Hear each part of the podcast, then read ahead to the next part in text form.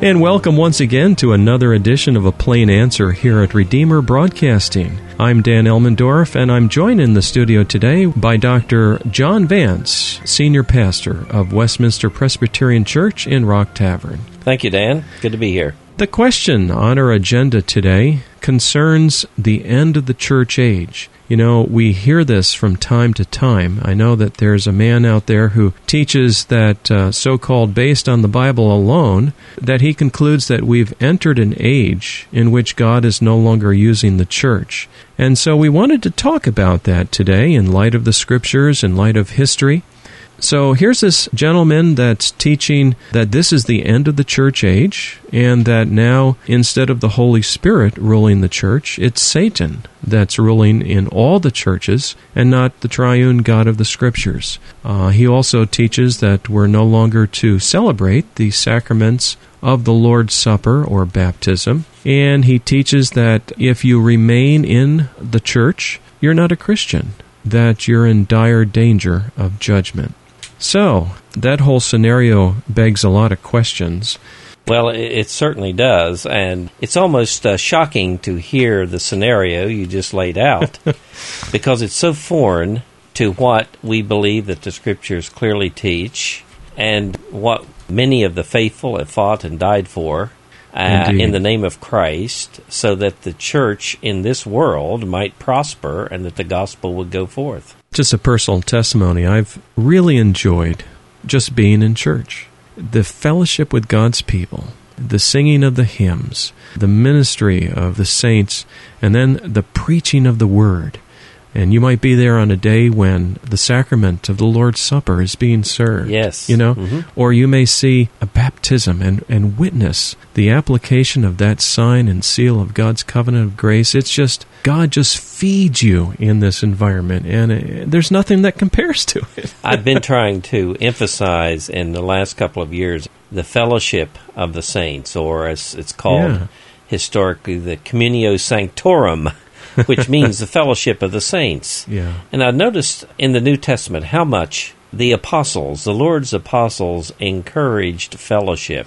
And such words are used as encouragement, which means to draw alongside of. There's nothing like Yeah. going through problems and have one of no. the saints of the Lord come and draw near to you and encourage you. And That's right. Knowing that they've been there before. That's right. I, I remember being down in Rock Tavern early this year, and it was after I had lost my job. And there was um, one of the families who sat behind us, very uh, moved, very concerned, and very supportive. Uh, and that was the body ministering the to, body. to us, and it was wonderful.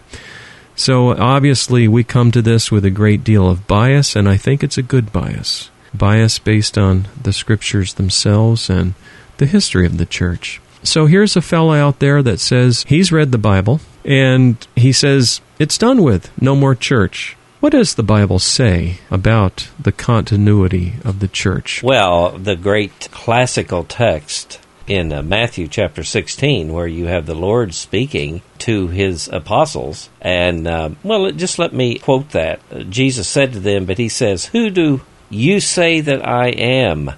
And Simon Peter, that one who was always quick to speak, answered and said, You are the Christ, the Son of the living God. And I want you to notice Jesus' answer.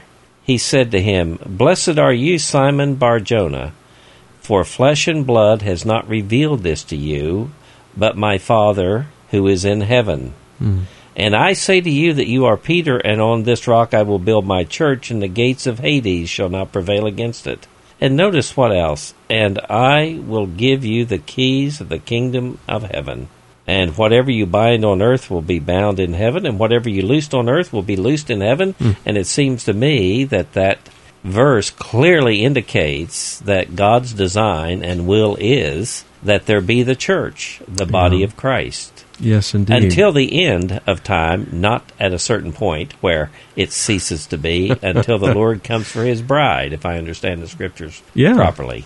And this church advances, loving Christ, and it says that the gates of Hades itself shall not prevail against the church. Praise be to God for that. Yes, yes. Wonderful passage. It's very helpful. There are a number of other passages too, though, Dan. When you look in the New Testament, uh, particularly in the letters of Paul, you get so much. Let me, for instance, just mention a passage, maybe out of my favorite book. Years ago, my wife and I chose a book of the New Testament or a letter that would be our family scripture that we would read, particularly when we had difficult times.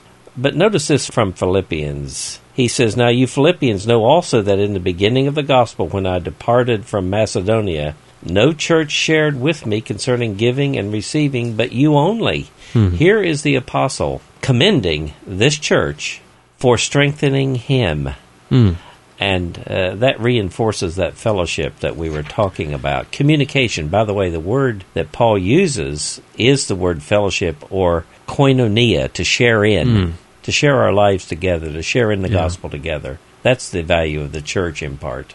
I would think there's any number of passages that we could cite that illustrate the church and gives us examples of church existing in other places on planet Earth. What else can you think of? Well, that I, I, comes I, uh, mind. that great passage where Paul confesses in Galatians that he persecuted the church of God beyond measure and tried to destroy it. And that was when he was an unbeliever. But when he meets the Lord on the road to Damascus, the Lord says to him, Why do you persecute me? Hmm. Meaning that truly Jesus considers the body as not only uniquely his body, but necessary. Yeah, that's a wonderful point. Well, I see we're almost out of time for this segment of the program. Coming up is a break.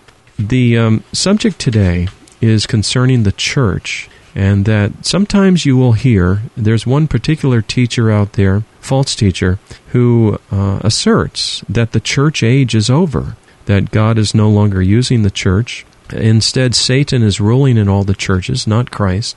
He teaches that we're no longer to celebrate the sacraments of the Lord's Supper or baptism, and that if you remain in the church, you're in danger of hellfire. it's, it's, it's a shocking statement. But uh, when we come back, maybe we can talk a little bit about this idea of, I guess, what some would call the visible versus the invisible church. But we're at the point where we need to take a break. Stay with us. You're listening to A Plain Answer here on Redeemer Broadcasting.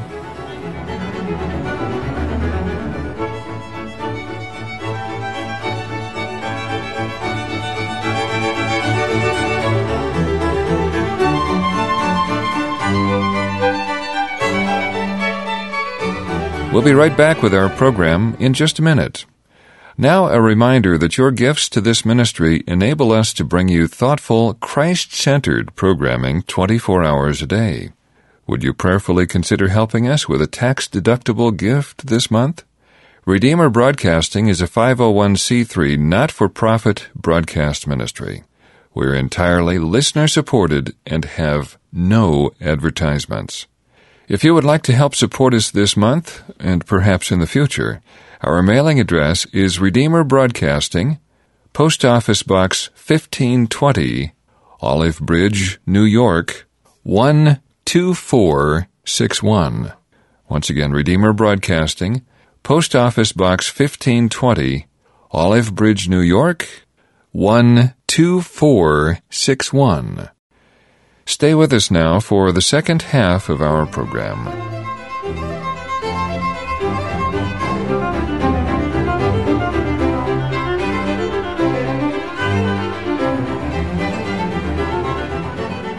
And welcome back. You're listening to A Plain Answer here on Redeemer Broadcasting. Today we're talking about the so called end of the church age. A teacher is out there who's claiming that based on the Bible alone that God's no longer using the church. And one of the smokescreens he uses is that he affirms the invisibility of the church, but he denies the visible church.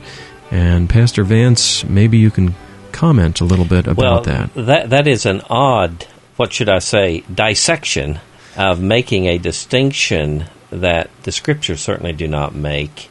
I suppose what is going on here is that salvation is still affirmed in this world, but that there is no concrete visible expression of it. I would remind the hearer that when Jesus came into the world, he was incarnated. He took hmm. upon himself human flesh and Yeah. lived among us as a man. Yeah. He was truly God and truly man.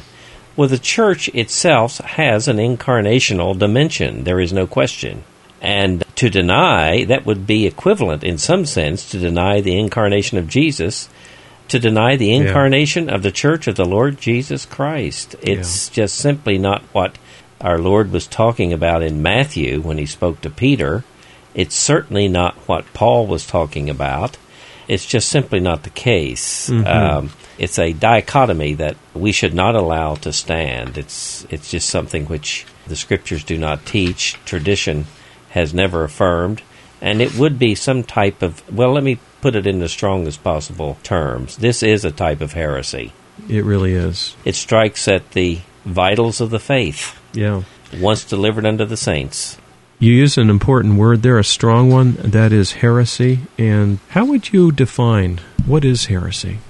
Well, it's obviously been variously defined by people, but generally speaking, I think if you were to examine the teaching of the scriptures and maybe its best teachers through the centuries, and I'm thinking of people like Augustine, Aquinas, Luther, Calvin, Jonathan Edwards, these hmm. great teachers that God has placed in the church and promised to, they generally understood it to be a serious departure from the faith once delivered unto the saints concerning the person and work of Christ. And Christ's person and work is continuated on this earth incarnationally through the church. So a heresy then is um, going against the truth. going against the tr- it's a sin against fundamental truth now a person can be in error we're all fallible and not be a heretic but a heresy is a clear and plain teaching of the scriptures that one denies and in so doing one denies the lord and his work Yeah. his atonement Just going back, thinking about the many examples in Scripture of churches that existed, to me it seems out of joint with the Scripture and all the examples given of the churches that existed. Just looking through the book of Acts, even in Acts 2, it, it says, They continued steadfastly in the apostles' doctrine and fellowship, in the breaking of bread and in prayers. Fear came upon every soul. Now all who believed were together, had all things common, sold their possessions. And then it goes on, they uh, continued daily with one accord in the temple, mm-hmm. breaking bread from house to house. Uh, this was the early form of, of the, church. New Testament Yes. church. And and notice what they were doing there. They were doing all of those things that we are commanded to carry on. They were providing for the worship of God in the name of Christ. They were providing for the preaching and the teaching of the word and of course uh, the administration of the sacraments. They're providing for the fellowship of the saints. They're providing for the edification and building up of our faith in the body of Christ, the justification for an educational ministry in the church. So you have it there from the very beginning. You have a full orbed practice that our Lord left with his disciples, and they immediately carried out those activities. Amen. It kind of uh, reminds me of a question also related to this subject. We could ask, what are the marks of the church? The marks of the church, uh, of course, is a way we use that term. It's been used in two different ways, and the marks are the way to identify the church.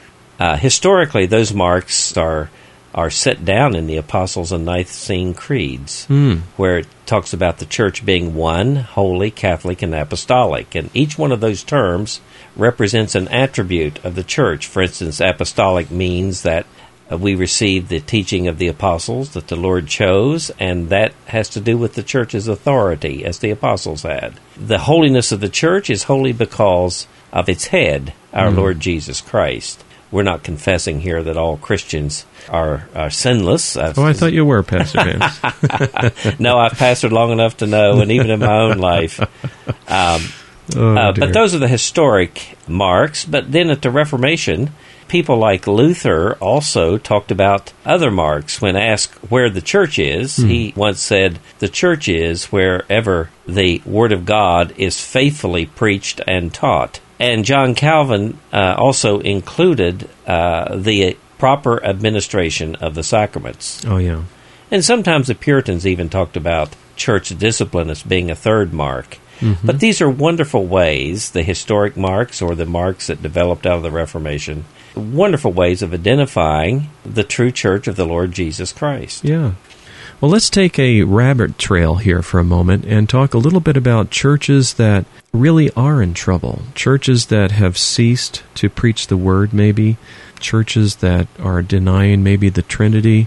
How would we describe those churches? What are some characteristics of, of those churches? Uh, I know maybe we don't even want to talk about it. We don't even want to be guilty of casting stones here, but it's a real problem in our day, I think. Well, there are two ways I think uh, that a church can be a church at one point and not at another point in history. But remember, we do have a promise that the Lord will be continually with his people. Hmm. But there are groups that uh, abandon the faith, just as there are individuals who abandon the faith. That's the nature of Yeah. being human in this world. But we do believe the Lord will preserve those that are his, and he will preserve the true church. But I think there are two ways that that happens. One is a sin against truth. We'll call that heresy Hmm. Whereby fundamental aspect of the faith is denied, a, a, a truth that makes Christianity Christianity. And that has to do with Christ and, of course, his work for us, his atonement. But there's also another way that churches can abandon the faith or a person, and that is what historically has been called schism hmm. or breaking away or a sin against the love or charity of the church. Sin against love. Sin against love. Like you can way you sin against that. truth, and you can sin against love to a degree whereby you've abandoned the very essence of God, who is love. Right. And you see that in sometimes a person can be fairly orthodox in their teachings, but very unkind and schismatic Mm.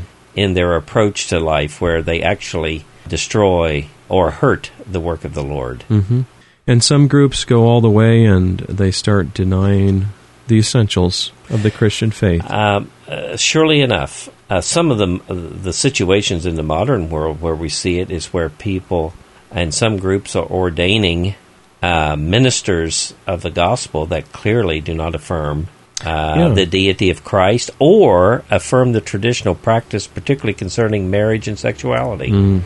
Those are serious departures from the faith. Yeah. That reminds me of a song we've heard called uh, Dying Churches. We're going to bring it up here and continue this session after we listen to that song. The clouds are graveyard gray. Winter settles in my bones.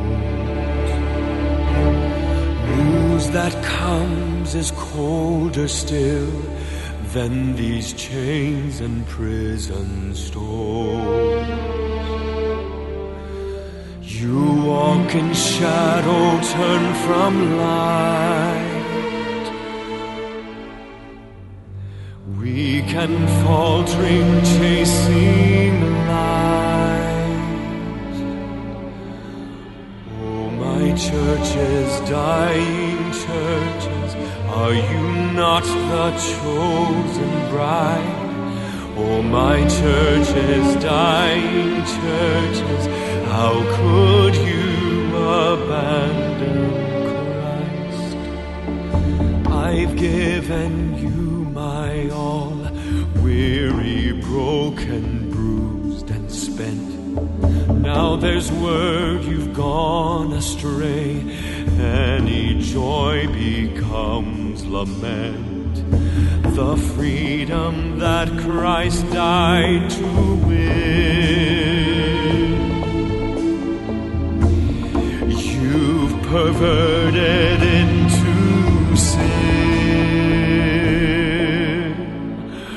Oh, my churches, dying churches, are you not the chosen bride? Oh, my churches, dying churches, how could you abandon Christ?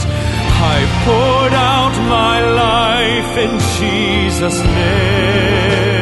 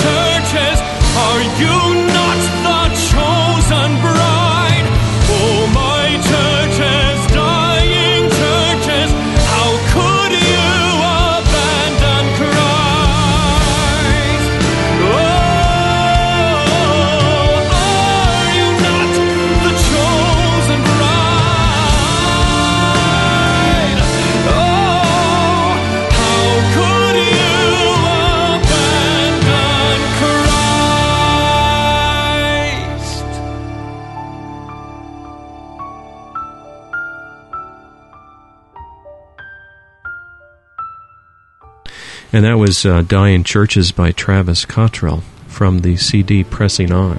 Very powerful piece of music. uh, uh, very much so. You know, um, the teaching that God is no longer using the church is another way of trying to kill off the work and ministry of Christ on earth through his church. Mm. And it's incomprehensible to me that we would have that kind of teaching. Uh, Yeah. Ideas have consequences. They do. It's an attack upon the bride of Christ. Yeah, exactly. And and we know that uh, there are some churches that have failed. And, and and I can understand how maybe a listener says, "Yeah, but what about my church? You know, they're Mm-hmm. teaching all this crazy stuff and boy, it must be over with. I hear this fellow out there teaching that the end of the church age Mm-hmm. has come and sure enough it must be." But to that I would say find a faithful church. Keep your eye upon Christ and find a, Yeah. a body that's keeping its eye upon Christ. You know, those marks are important. Yeah. Um, Those marks are terribly important identifying a biblical church that is faithful to the Word of God and faithful to the commands of the Lord.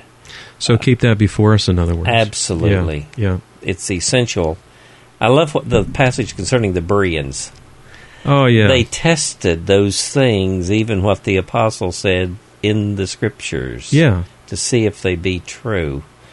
And um, You might be tempted to say, "Oh, I just wish we had the apostle here with us today," you know. and yet, even back then, the Christians would test. They would say, "Okay, is this what the Scripture is telling us?" but we do have the apostolic ministry embodied in the church in a real sense. now Ev- that's a good point. Paul meets us every Sunday.